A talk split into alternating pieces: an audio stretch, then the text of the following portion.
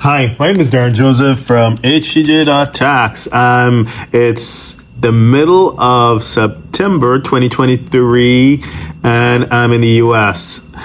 I'm here for the annual America Outbound Conference. So I'm in New York and Beverly Hills, a great conference that brought together so many qualified advisors helping Americans move overseas or at least get their plan B in order.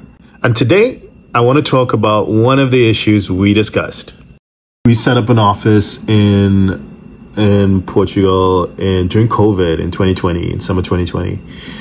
And we've been dealing with hundreds of clients, hundreds of US exposed clients who need advisory as well as compliance or tax returns, both on the Portugal side as well as the US side. With the NHR, the non habitual residents, and those who in the know would appreciate that this is a special tax regime that creates uh, a reduced tax burden for foreigners residing in Portugal, at least for the, first 10 years of their, their residence.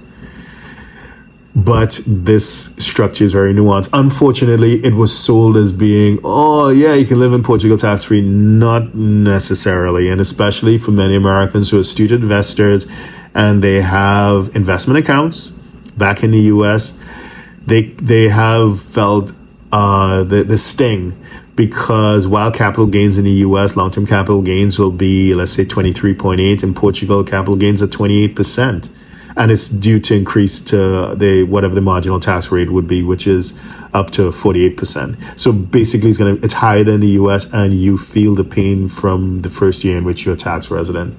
So as a result, people have been using Malta structures. So they create entities, they create shell companies essentially in Malta and pass, which own their securities accounts in the US. And so when it passes through there, the dividends can be received into Portugal tax free, and the tax burden in Malta is, is quite low. The, the thing is that while it has been popular in the past, we definitely don't advise clients to keep such a structure. They need to look for something else. So we live in a new age where shell companies are not appreciated by tax authorities. Tax authorities mostly go by the principal purpose test. So the principal purpose of any structure must be commercial, operational. There must be some benefit other than tax. Because if it is believed that it was structured solely for tax benefit, it will probably be, disallowed. In addition to which, there's no substance. We live in an age of economic substance. You need to have boots on the ground. You need to have resources. You need to have people in Malta actually adding value. Otherwise, it's just a shell company.